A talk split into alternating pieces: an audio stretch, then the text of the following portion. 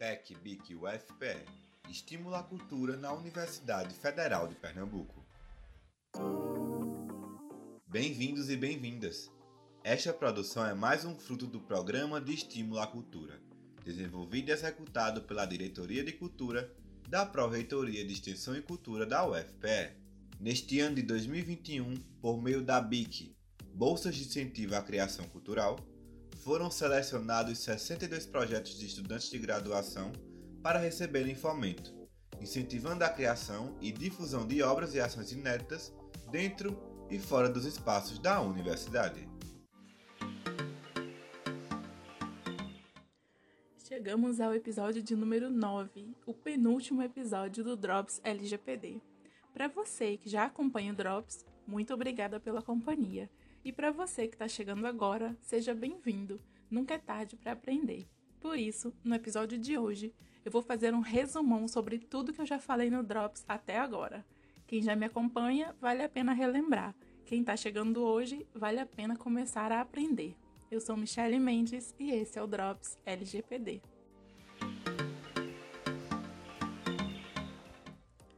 Quem aí lembra do primeiro episódio do Drops?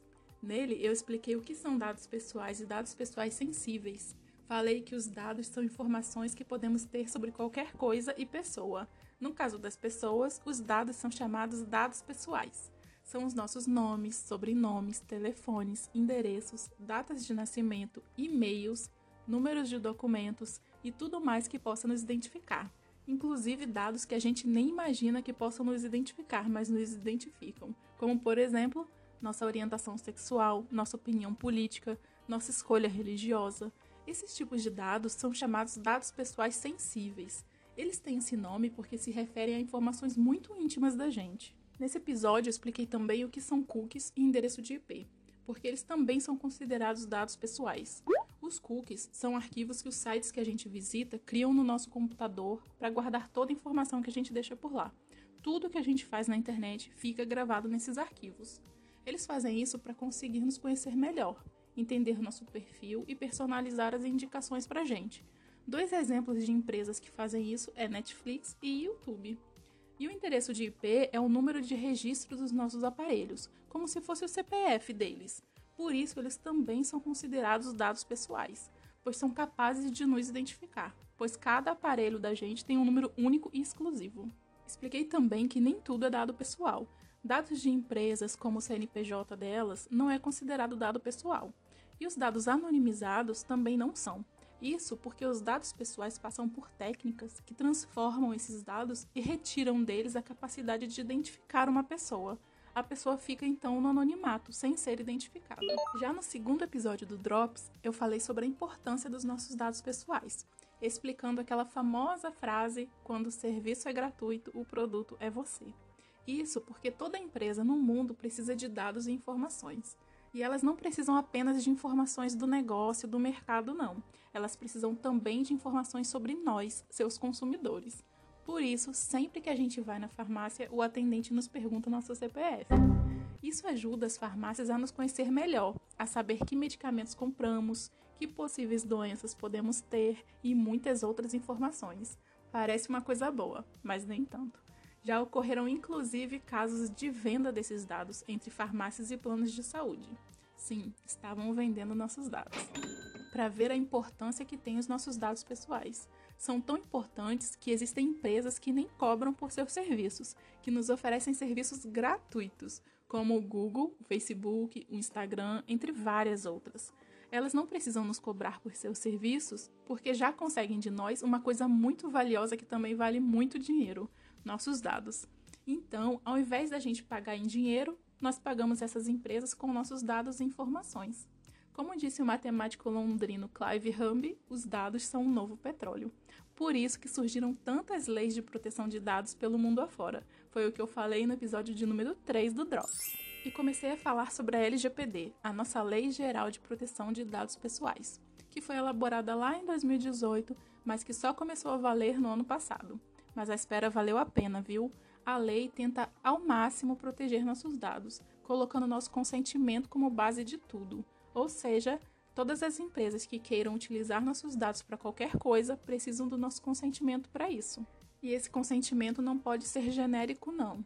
Tem que ser bem detalhado. Elas precisam nos informar quais dados da gente elas vão utilizar, para quê, como, por quê e durante quanto tempo elas vão utilizar nossos dados. E também com quais parceiros elas vão compartilhar nossos dados pessoais. E a gente tem o direito de voltar atrás e revogar esse consentimento, dizendo para as empresas que elas não podem mais usar nossos dados. Além disso, as empresas têm também a obrigação de manter nossos dados protegidos.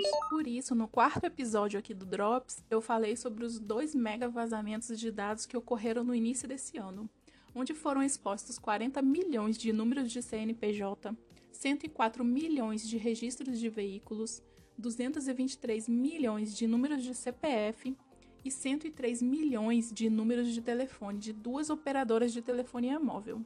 Também foram expostos nomes completos, endereços, declaração de imposto de renda, título de eleitor, salário e até foto de rosto. Para saber se seus dados foram vazados, eu expliquei como é perigoso acreditar em todos esses sites que prometem mostrar se fomos atingidos por esses vazamentos. O ideal é acessar apenas sites confiáveis, como o site do Banco Central, que tem uma ferramenta chamada Registrato, que informa toda a movimentação financeira realizada com seu CPF, seja empréstimos, financiamentos, contas abertas em bancos e até chaves Pix criadas. Esses vazamentos ocorreram por descuido de empresas com a proteção dos nossos dados, mas nós também podemos fazer a nossa parte para proteger nossos dados pessoais. Foi o que eu expliquei nos episódios 5 e 6 aqui do Drops. Pois é, foram dois episódios só com dicas para proteger nossos dados.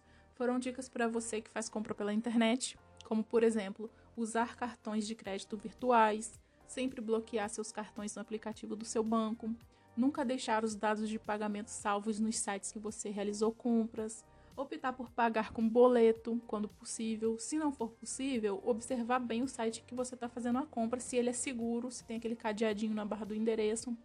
Falei também sobre a importância de sempre trocar as suas senhas e dei dicas para criar seu próprio algoritmo de senha. Também falei sobre a importância de ter cuidado com os aplicativos que baixamos no nosso smartphone, mesmo que eles venham da Play Store, e também observar quais são os acessos que esses aplicativos têm dos nossos dados. Expliquei também o que é o hacking social e como os criminosos conseguem nos convencer a deixá-los acessar nossos dados.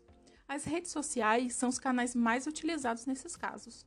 Por isso, eu dei algumas dicas para a gente proteger nossos dados nas redes sociais tendo cuidado ao clicar em links enviados por mensagens, fechando nossos perfis nas redes, evitando postar muitas informações pessoais, como fotos da fachada da residência, de placas de carro, de viagens que ainda estão acontecendo e da localização em tempo real.